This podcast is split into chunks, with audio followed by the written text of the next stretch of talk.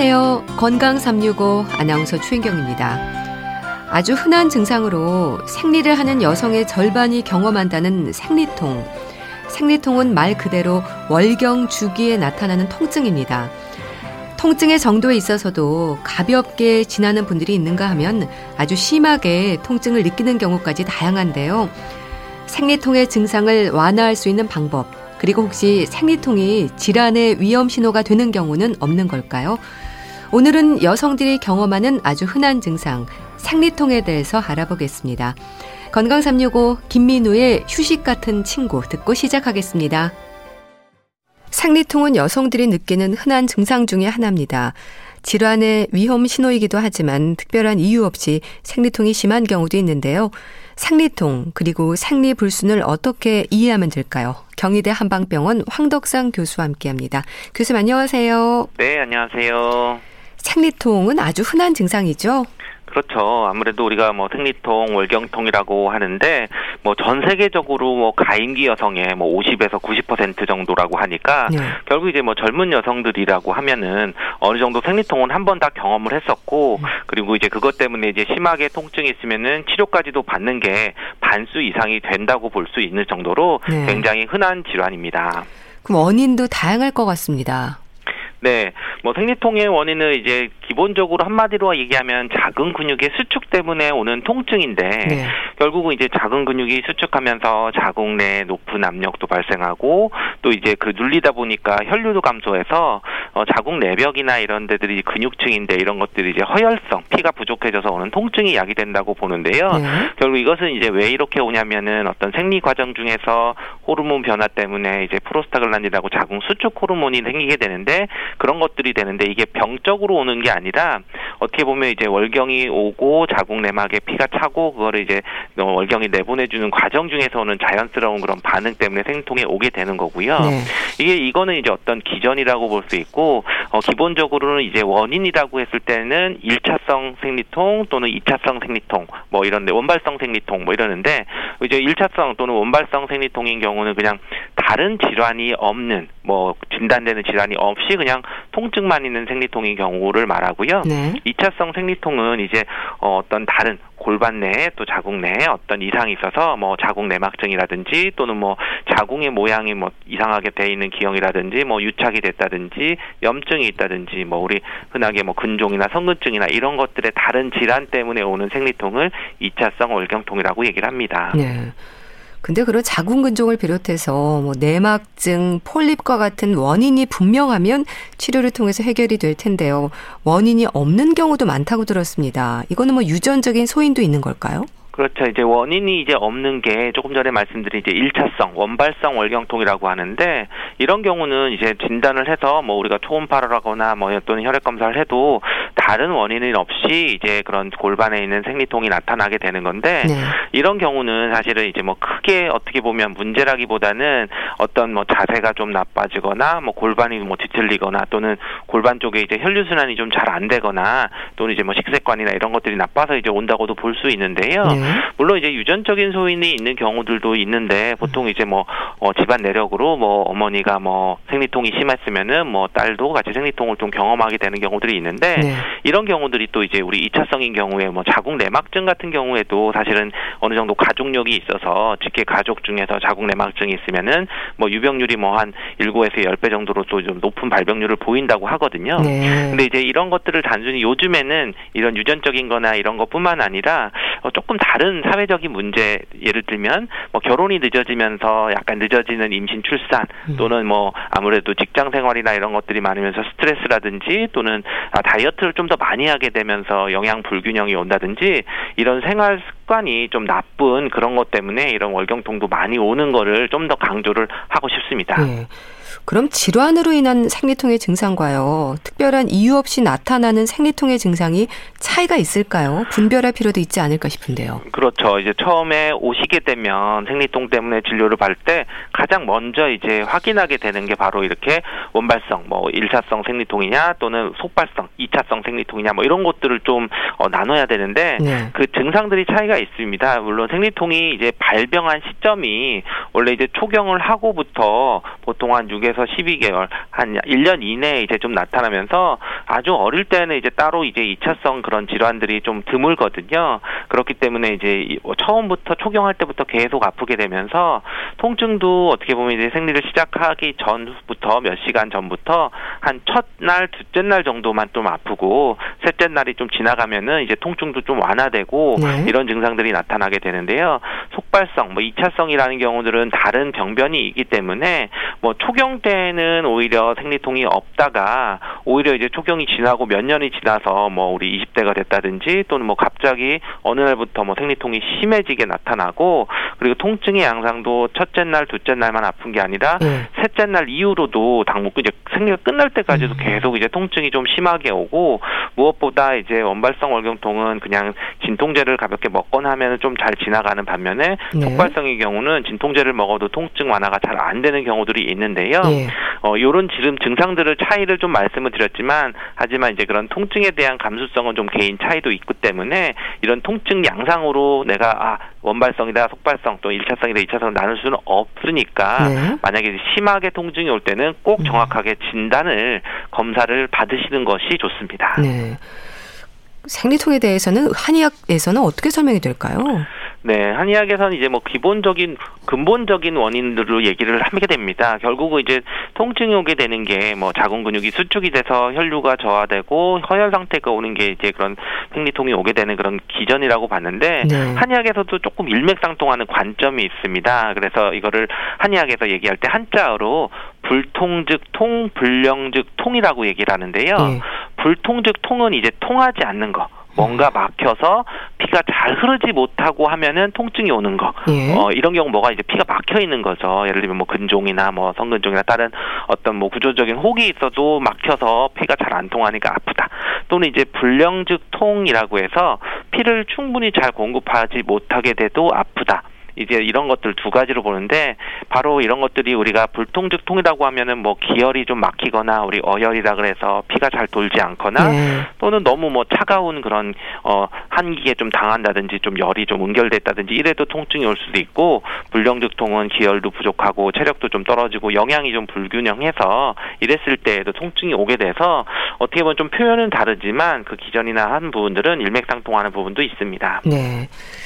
근데 통증의 정도에 있어서도요, 통증을 느끼는 사람에 따라서 강도가 좀 다를 것 같은데 진료실에서 만나는 환자들은 주로 어떤 표현을 하십니까? 네, 물론 이게 통증 월경통이 있다고 얘기를 하시는 분들이 있고 또 없다고 얘기를 하시는 분들이 있는데 없다고 얘기하시는 분들 잘 물어보면은 예. 통증이 있는 분들이 있습니다. 아. 통증이라는 건 굉장히 좀 주관적일 수가 있고 그리고 남들과 비교를 하지 않기 때문에 또 자세히 여쭤보면은 어 뭐 이 정도는 그냥 있고 지나가는 거 아니에요라고 표현을 하는데 굉장히 아픈 분들도 있어서 네. 마치 이제 뭐 우리가 생리라고 하는 거를 뭐 이제 마술에 걸렸다고 얘기하기도 하는데 어떤 분들은 심하게 뭐 형벌 같다고 표현할 어. 정도로 네. 뭐 밑이 빠지거나 뭐 또는 쥐어 짜거나 뭐 다리까지 저리고 또는 뭐 이제 배가 아파서 뭐 토하거나 뭐 위에 복부까지도 많이 긴장이 돼서 그렇게 심하게 일상생활이 못할 정도로 통증을 좀 심하게 호소하시는 분들도 있고요. 네. 이럴 때 물론 이제 진통제를 뭐 복용을 하거나 해서 좀 수월해질 수도 있지만 진통제를 뭐 세게 뭐 여러 여러 알을 를 하루에 먹어도 네. 진통제로 어, 완화가 안 되는 경우에 그런 심한 정도의 통증도 있으신 분이 있습니다. 네. 생리 기간 내내 이제 그렇게 생리통으로 고생하기도 하고 또 어떤 분들은 하루 정도만 통증을 느끼는 경우도 있고요. 생리 전부터 증상을 느끼는 분들도 있던데 이런 것도 어떤 차이가 있는 걸까요, 그럼? 네, 물론 이렇게 하루만 아프냐 또는 이제 생리 기간 내내 아프냐가 이제 속발성이냐 뭐 원발성이냐 그러니까 1차성이냐 2차성이냐 이런 경우에도 차이가 있을 수도 있고요. 네. 그렇지만 이제 생리 전부터 이제 나타나거나 또는 생리가 끝날 때 이제 더 아프거나 하는 분들이 있는데 그런 분들이 이제 한약에서는 어 그 시기에 따라서 조금 원인이 오는 걸 다르게 봤습니다. 그래서 이제 생리 전에 이제 통증이 오는 것은 한약에서 이제 기체 증상 뭔가 이제 피가 돌아야 되는데 기가 막혀 있기 때문에 통증이 생기는 것, 기체를 풀어주는 되는 그런 생리통이라고 보고 그리고 이제 월경 중에 통증이 오는 거는 뭔가 어혈이라 그래서 피가 잘 돌지 않는 상태이기 때문에 통증이 오기 때문에 그런 거 이제 어혈이 풀어주는 약들을 좀 위주로 쓰게 되는 거고요. 네. 그리고 이제 생리가 또 끝났을 때는 아무래도 피가 이제 좀 많이 나가게 되고 내 몸에서 피가 부족해지는 상태 일시적으로 생겨서 오는 혈어 증상 때문에 와서 이럴 때는 이제 또 좀 보혈을 해줘야 되는 그런 증상들이 있어서 생리 기준으로 하면은 생리 전과 생리 중간과 생리 후를 약간 한의학에서는 그런 처방을 쓰는 거를 좀 구별을 해서 네. 어, 치료를 하고 있습니다. 예. 근데 생리통을 느끼는 경우 생리 불순이나 무월경이 지적이 되는 경우도 있던데요. 그렇습니까? 청소년들이나 직장인들 중에는 스트레스로 또 생리 불순을 경험하기도 하지 않습니까? 그렇죠. 우리가 이제 어, 생리통, 생리불순 이런 것들이 스트레스하고도 굉장히 밀접하게 있는 것은 다 잘 알고 있는데요. 이것이 이유가 뭐냐면 여성 생리가 오는 게 단순히 뭐 난소나 자궁에서 호르몬이 나와서 뭐 되는 것이 아니라 가장 기본적으로 우리가 뭐 HPO 축이라고 하는데 중추신경계 결국 우리 뇌에 있는 시상하부 뇌하수체라고 하는 부분이 있는데 거기서 이제 전신적인 여성 호르몬을 만들고 조절하는 기능들을 하는데 거기서는 단순히 여성 호르몬만 관여 하는 게 아니라 네. 우리가 먹을 때 나오는 뭐 인슐린이라든지 뭐 잘 때 나오는 뭐 도파민 또는 뭐 스트레스와 관련되는 우울증과 관련된 세로토닌이나 뭐 이런 부분들 또는 운동과 관련되는 여러 가지 그런 신경 내분비학적인 자극들이 다 서로 밀접하게 연관이 되어 있거든요.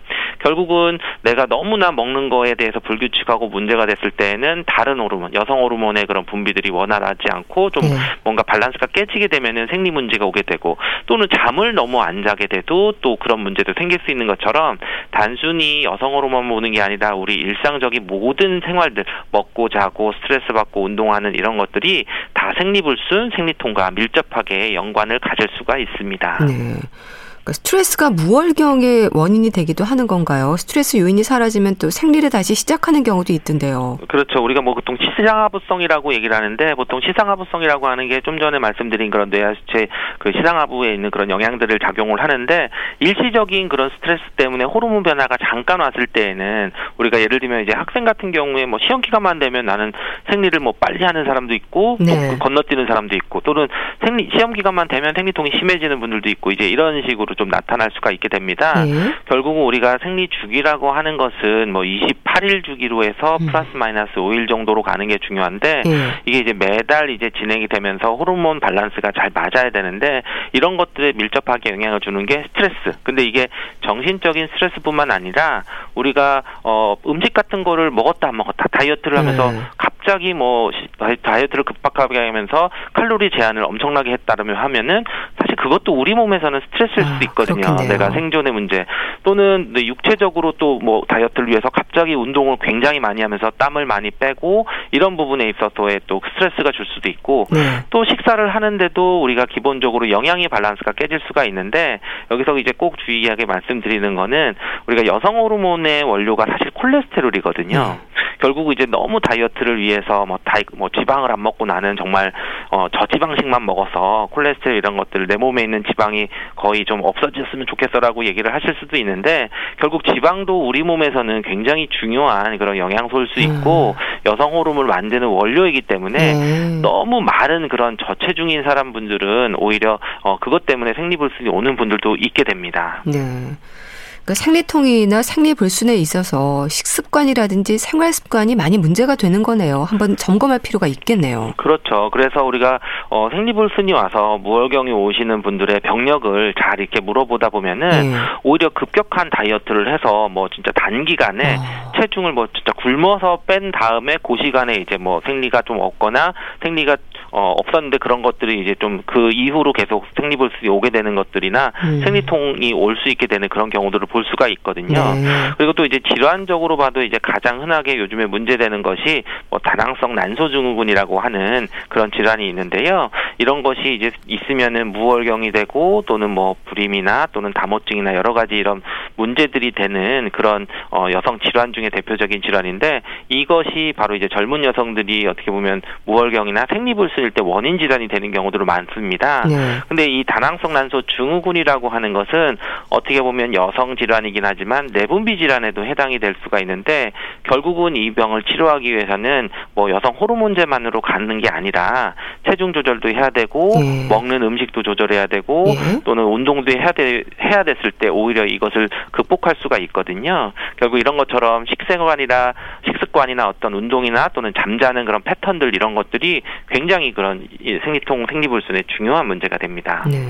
그럼 생리와 관련해서 질환을 또 의심해야 되는 부분 어떤 게 있을까요? 네, 아무래도 이제 생리 기본적으로는 저희가 문, 문제를 할 때 생리 기간 어느 네. 정도 주기로 하느냐, 28일 전후로 얼마나 이게 규칙적으로 할 수 있느냐, 그리고 생리 양이 정말 많으냐, 적으냐, 네. 또 그리고 생리통이 심하냐 또는 생리통이 왔을 때 어느 부위가 아프냐 뭐 배가 아프냐 허리 허벅지가 아프냐 또 이제 이런 문제들까지도 물수 있고요 네. 그리고 또 이제 생리가 끝나거나 전후로 뭐 냉대야가 나오거나 분비물 이런 것들이 좀 있을 수 있는지 그리고 이제 생리색이 좀 어떤지 너무 빨갛거나 너무 검거나 이렇게 되거나 또는 덩어리가 많이 있거나 했을 때는 한의학으로 볼 때는 이제 어혈이 좀 많이 있거나 뭔가 혈액순환이 잘 안 되는 그런 상태가 있고 네. 또는 이제 그런 거에 따라서 정확하게 변증을 하면서 진 진단 처방을 할 수가 있습니다. 네. 근데 생리 기간이 규칙적인 분도 있지만 불규칙한 분들도 많으시잖아요. 또 생리통이 늘 심했던 분들 같은 경우는 늘 그러려니 하고 이런 질환을 발견하기가 쉽지 않겠어요. 어찌 보면. 그렇죠. 아무래도 어, 남들과 좀 비교를 하지 않기 때문에 네. 정말 생리통이 있는데도 그냥 어, 참으시고 이게 별 문제 삼지 않고 이제 지내시는 분들도 분명히 있거든요. 네.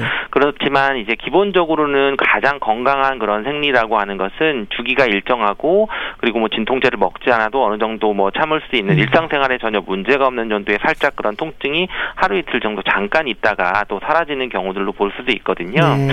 결국 이제 그런 거에 따라서 우리가 생리하는 그런 주기 또는 이런 것들이 내 몸에 있는 전신 상태들을 다 반영을 하는 거기 때문에 그런 생리 주기나 뭐 양상이나 통증이나 또는 뭐 생리 양이나 이런 것들을 평소에 좀 자세히 관찰하시는 것도 필요하고 네. 그리고 또 이제 생리 때 나타나는 다른 전신 증상들이 있는지 뭐 변비가 더 나타나는지 아. 또는 뭐 짜증이 너무 난다든지 또는 뭐 잠을 못 잔다든지 뭐 또는 음식 섭취를 하는 그런 패턴들이 뭐 바뀐다든지 여러 가지 이런 것들을 전신적인 증상까지도 같이 좀 확인하시면서 보면은 이게 어떤 질환이 있는지를 좀 참고로 찾을 수가 참고로 할 수 있습니다. 네.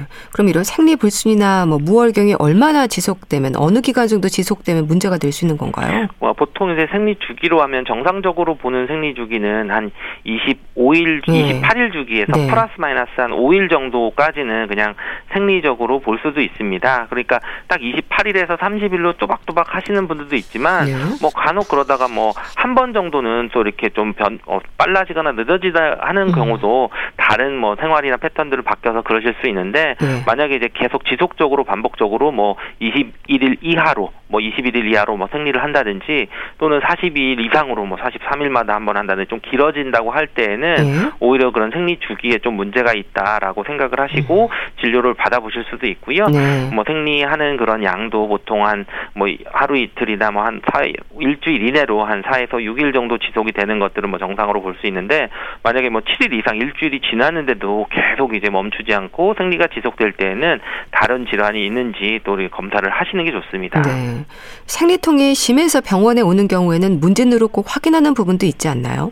네, 기본적으로 우리가 생리통의 변증을 할 때는 원발성이냐 속발성이냐 네. 그래서 초음파나 이런 부분들을 통해서 뭐 그거는 원발성이냐 속발성이냐는 거는 단순히 문진만으로 확인할 수는 없고요. 음. 그렇지만 어 기본적인 생리통이 시작한 시점이라든지 또는 통증의 양상들이 뭐 첫째 날이냐 어느 시기까지 되어 있느냐 이런 거에 따라서 추측은 가능하지만 네. 정확한 진단은 당연히 뭐 초음파를 한다든지 또는 뭐 다른 혈액 검사나 또 추가적인 그런 검사들을 꼭 해야 되는 부분이 되는 거고요. 네. 하지만 이제 한의원에 오시거나 하면은 그런 것들을 좀 참고를 해서 기본적인 그런 월경 양상이라든지 부위라든지 또는 주 그런 또 월경 주기 또는 어, 전신 증상으로 뭐 소화가 잘 되느냐 또는 뭐 변비가 있거나 잠을 좀 못 자거나 이런 여러 가지들을 증상들을 해서 이게 허에서 피가 부족해서 오는 그런 생리통인지 네. 또는 너무 이제 실증이라고 해서 뭐가 음. 막히거나 돌지 않아서 와서 오는 생리통인지 또는 이제 뭔가 좀 보호해줘야 되는지 좀 사해줘야 되는지 이런 것들을 좀 변증하는데 참고를 하는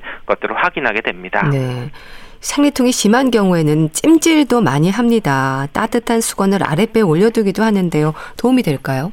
네, 우리가 기본적으로 통증이 있거나 할 때 이게 따뜻한 찜질이 굉장히 진통 효과가 있고 좋은데요. 예. 특히 생리통에는 당연히 뭐 허리 허리나 또는 이제 아랫배나 이런 부분을 좀 따뜻하게 이제 그렇게 찜질을 했을 때는 오히려 뭐 진통 어떤 연구에 따라서는 뭐 이제 진통 수염제만큼 효과적으로 볼 수도 있다는 연구 결과가 있는데요. 그만큼 이제 그렇게 따뜻하게 해주고 했을 때 뭐 근육이 긴장된 것도 좀 풀어주고 오히려 하면서 진통 효과를 느낄 수 있습니다. 예. 하지만 이제 만약에 생리량이 너무 많 많아서 음. 출혈량이 많거나 그랬을 때에는 어 무작정 이제 핫팩을 대시면은 오히려 더 출혈이 많아질 수 있기 때문에 그럴 때는 좀 조심을 하셔야 되는데요. 예. 결국 우리가 뭐 생리통의 원인으로 뭐 한의학에서 뭐 수족 냉증도 있을 때 오히려 생리통이 더 심해지는 그런 양상들을 볼 수 있기 때문에 우리 몸에서 이제 수족 냉증이라고 하는 것은 손발이 차는 것도 있지만 혈액 순환이 잘 안 돼, 피가 뭔가 잘 기혈 순환이 잘 안 되는 그런 상태이기 때문에 이런 거를 평소에 개선시켜주는 그러한 네. 치료도 중요합니다. 네.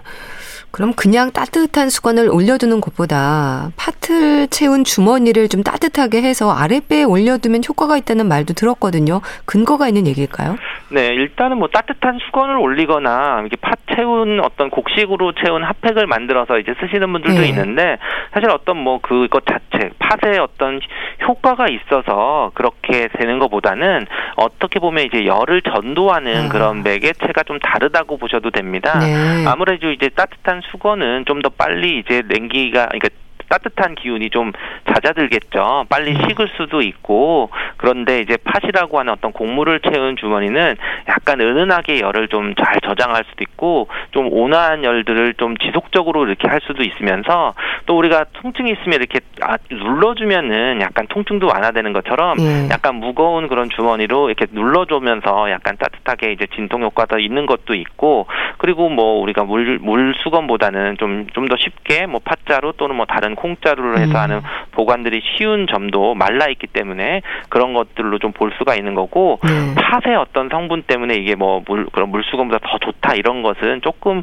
보기는 어렵죠 아무래도 뭐 이게 네. 먹는거나 이런 것은 음. 아니기 때문에 대신에 이제 그런 온열 자극이 은은하게 되면서 어떤 눌러주는 그런 무게로 해서 약간 무게감 뭐 이런 것들의 장점이 될 수는 있습니다. 네, 우리가 팥주머니를 선물하기도 하던데 전자레인지에 넣고 돌려서 배 위에 올려두더라고요. 근데 이게 따뜻하게 유지해주는 그런 효과를 노리는 거군요. 그렇죠. 오히려. 아무래도 네. 우리가 이럴 때 따뜻하게 할 때 정말 핫팩 같은 거 되셔서 배에 이제 그 화상을 입으시는 분들도 네. 있거든요. 네. 정말로. 네. 그래서 뭐 너무 뜨거운 거를 해서 하는 것보다는 아무래도 이러한 그런 곡물로 되어 있는 그런 핫팩 들이 좀 약간 은은하게 네. 좀 너무 뜨겁지도 않고 또 너무 차갑지도 않고 그리고 좀 오랜 시간 동안 좀 열을 좀 먹으면서 지속될 수 있기 때문에 어떤 면에서 보면 그런 효용에서는 좀 유용한 선물이 될 수도 있습니다. 네.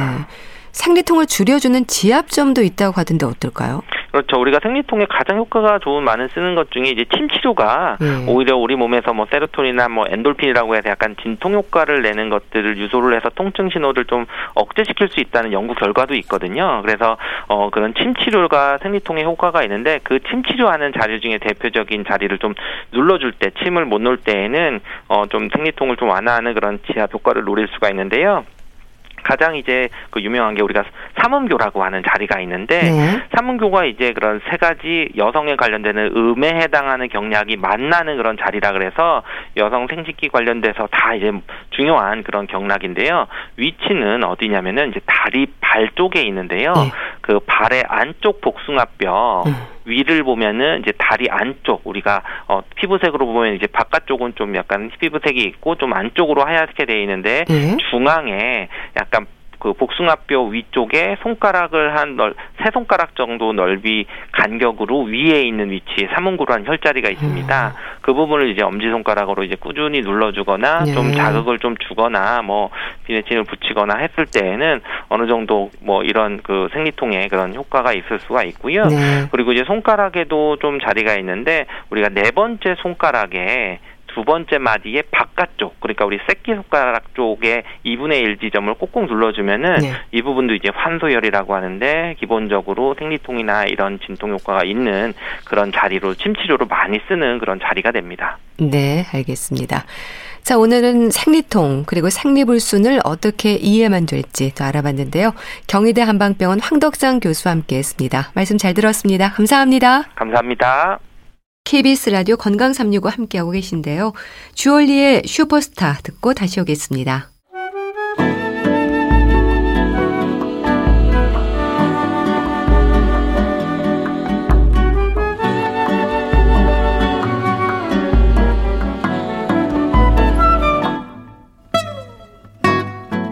건강한 하루의 시작.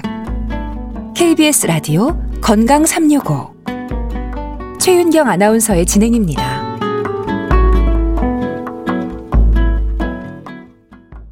KBS 라디오 건강 365 함께 하고 계십니다. 책으로 건강을 생각해보는 시간입니다. 보컬럼니스트 홍순철 씨 함께합니다. 안녕하세요. 네, 안녕하세요. 오늘 소개해 줄 책은 우리의 밤은 너무 밝다. 조명과 관련한 부분인가 봐요. 그렇습니다. 최근 들어서 다양한 관점에서 우리의 건강에 접근해보는 책들이 출간되고 있어요. 예.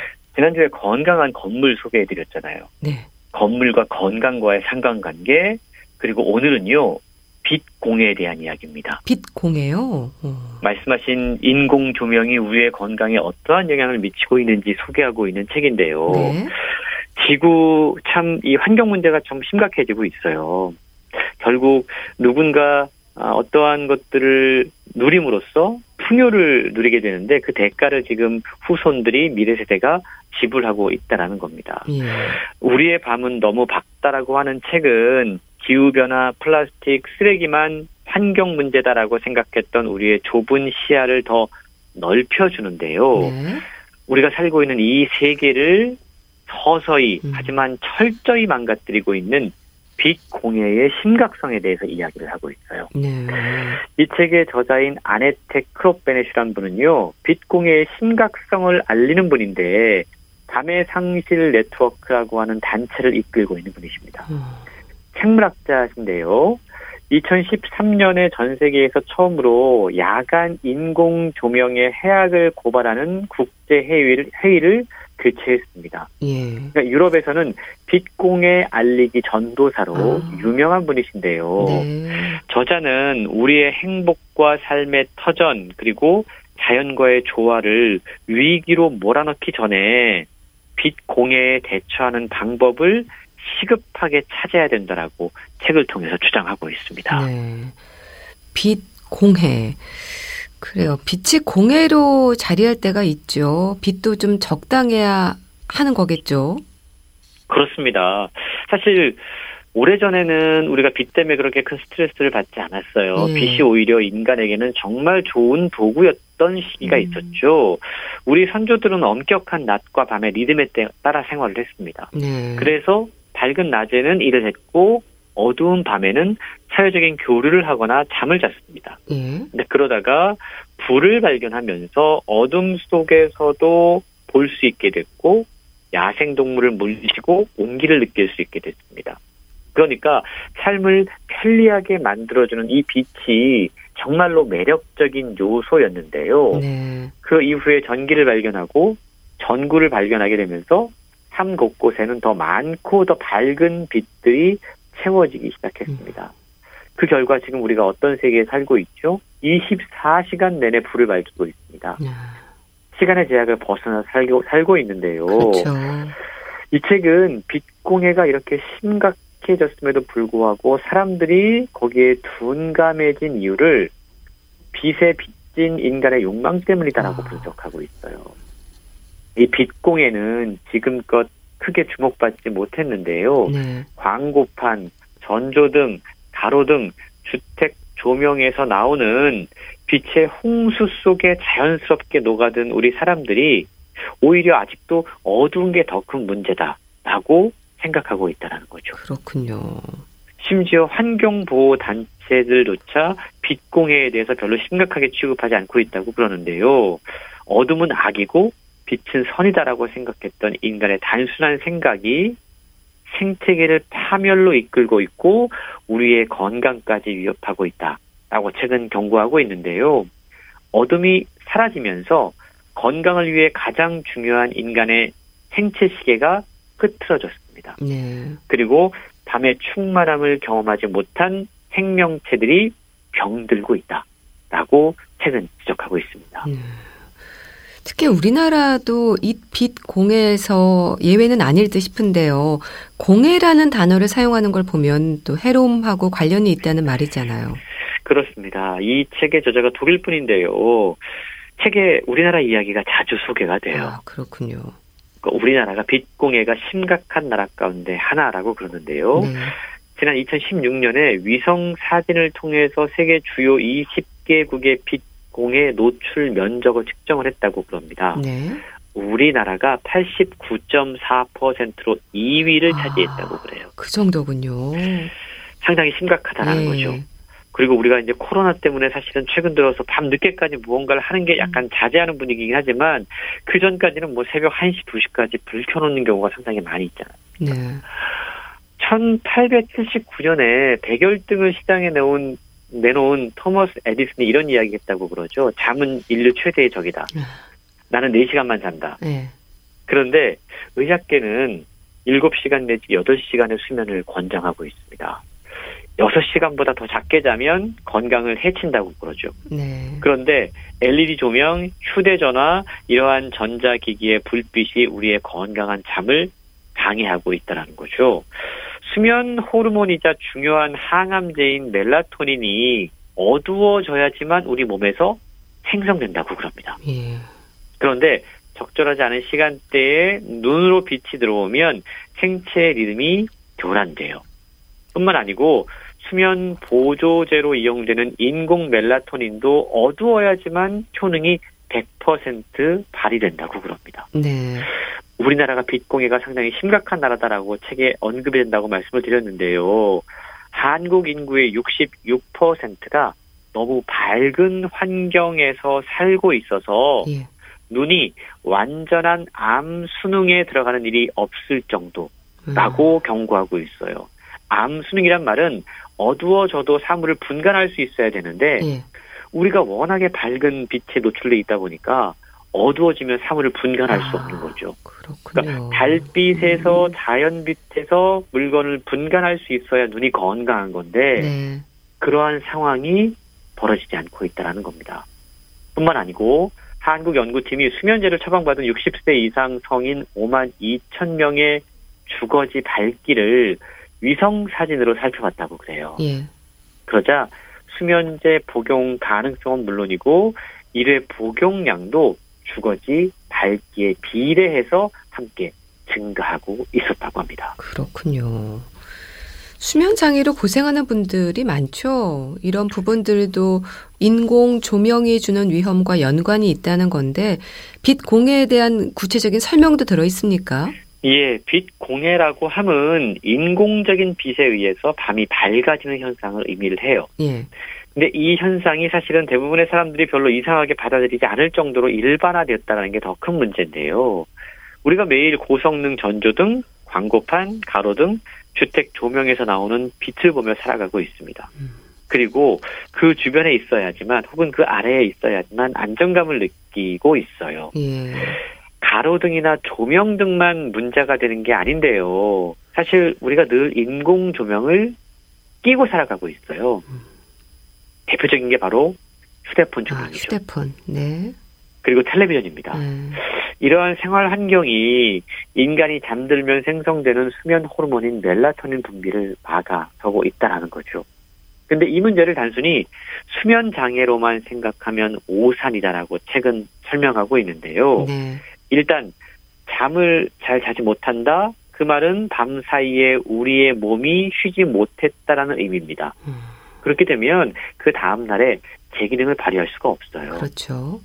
그렇게 되면 바로 우울증, 비만, 심혈관계 질환, 암까지 유발할 수 있다라고 아. 책에 소개가 되고 있는데 실제로 우리나라 연구진의 실험 결과가 또 책에 소개가 되고 있는데요. 네. 가장 밝은 지역인 서울과 가장 어두운 지역인 강원도의 여성 유방암 위험률 차이가 무려 34%였다고 아, 그럽니다. 음. 그러니까 아주 구체적으로 예. 빛이 병을 만들고 있다는 아. 사실이 확인되고 있다는 건데요. 예. 아주 약한 빛도 인공 조명이라면 충분히 그럴 수 있다는 겁니다. 빛에 대한 민감도가요, 나이에 따라서 사람에 따라 조금씩 다르다고 그래요. 네. 나이가 어릴수록 더 많은 빛을 흡수해서 더 민감하게 반응한다고 그럽니다. 이게 개인차도 상당히 큰데요. 네. 누군가에게는 안정감을 줄 수 있는 인공 조명이 다른 누군가에게는 시력장애, 두통, 불안장애의 증상을 유발할 수 있다고 그래요. 아. 그래서 빛공해가 심각한 게 이렇게 개인차가 심하다 보니까 네. 이런 차이로 인해서 사람들 사이에서 극심한 갈등이 생겨날 수 있다라는 점을 간과해서는 안 된다라는 것이죠. 네. 또 빛이 우리 건강뿐만이 아니라 이제 지구 생태계와 자연 질서도 파괴하고 있어서 더 큰 문제가 되는 것 같습니다. 그렇습니다. 철새들이 주로 언제 이동할까요? 기류의 소용돌이가 적은 밤에 이동한다고 그래요. 네. 그리고 그 이동의 신호를 낮에 길이에서 찾는다고 그럽니다. 음. 그런데 인공 조명이 이러한 새들의 나침반을 내비게이션을 무력화시키고 있다는 거죠. 아, 그렇군요.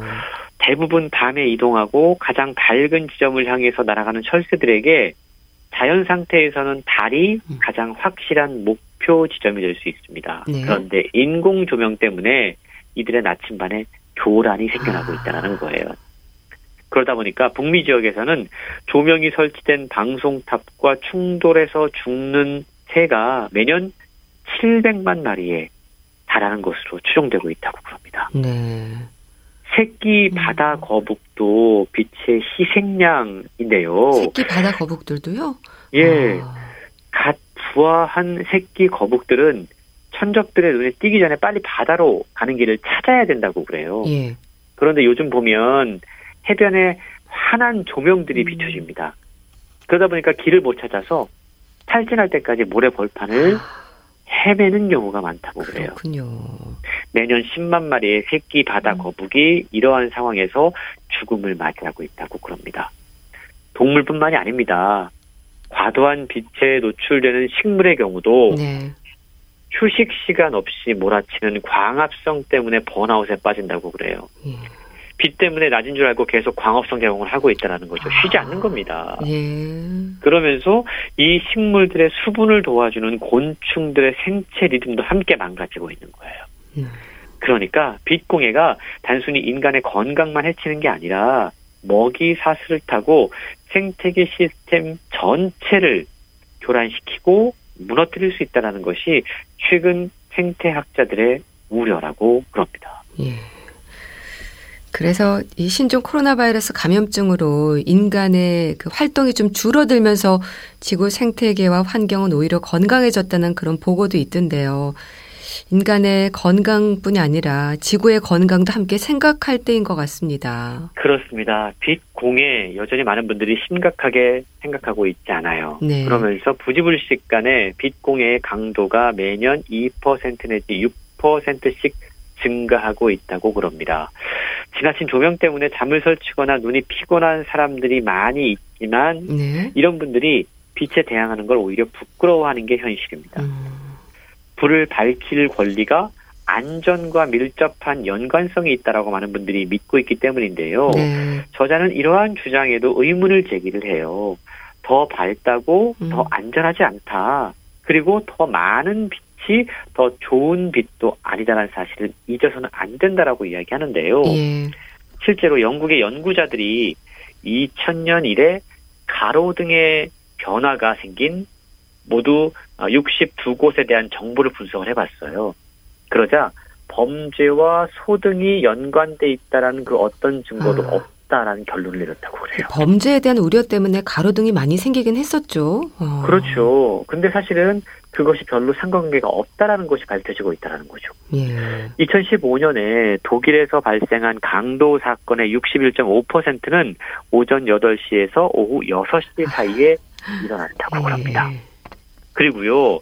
도로의 야간 조명에 의한 강한 명암 대비가 오히려 네. 운전자들의 눈을 더 피곤하게 음. 만들어서 교통사고의 확률을 높이고 있다고 그럽니다. 네. 국제조명위원회는 야간 사고의 주요 원인 가운데 하나가 너무 밝은 빛이다라고 지적하고 있다고 그래요. 그래서 최근요 빛공해 방지 법안이 필요하다. 네. 구속력 있는 조치를 통해서 인공 조명에 대한 여러 가지 법 규제가 필요하고 야간 조명을 가능한 최소한 할 수 있는 방법을 찾아야 한다라고 강조합니다. 예. 그것이 우리 인간의 건강뿐만이 아니고 생태적인 책임감을 갖춘 시민으로 거듭나는 길이다라고 이야기를 하고 있는데요. 예. 지금까지 우리가 생각해 보지 않았던 새로운 이슈에 대해서 생각해 보게 하는 그런 책이라고 설명할 수 있을 것 같습니다. 네. 좀 우리도 빛을 좀 줄이고 어둠과 좀 친숙해지려는 노력을 해보긴 해야 될 것 같습니다. 그렇습니다. 사실 집 안에서 우리가 불을 꺼도 빌딩이라든지 밖에 조명들이 워낙 환해서 피로감을 주기도 하잖아요. 그래서 맞습니다. 커튼을 이제 안막 커튼으로 사용하는 분들도 계신데 이런 것들도 많이 도움이 될 것 같아요. 그렇습니다. 자, 우리의 밤은 너무 밝다 소개해 주셨는데요. 북컬럼니스트 홍순철 씨와 함께 했습니다. 감사합니다. 고맙습니다. 김정민의 슬픈 언약식 보내드리면서 인사드릴게요. 건강365 아나운서 최인경이었습니다. 고맙습니다.